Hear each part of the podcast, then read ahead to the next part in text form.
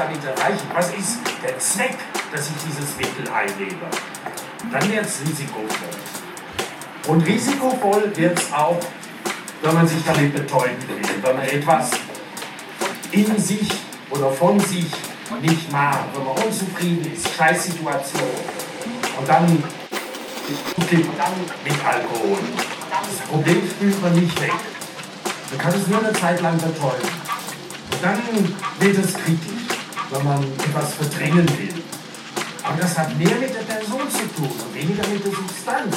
Weil die große Mehrheit der Leute, vor allem die Genießer, die können mit Wein und mit Schnaps umgehen. Die können ein Glas Schnaps genießen, die müssen nicht 10 davon trinken. Die können ein Glas Wein oder 2 genießen zum Essen. Die müssen nicht eine ganze Flasche nehmen.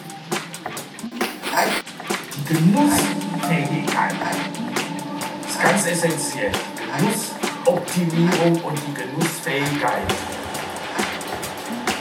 Denn wenn die fehlt, dann ist die Gefahr schon gegeben, dass man sich abhängig macht.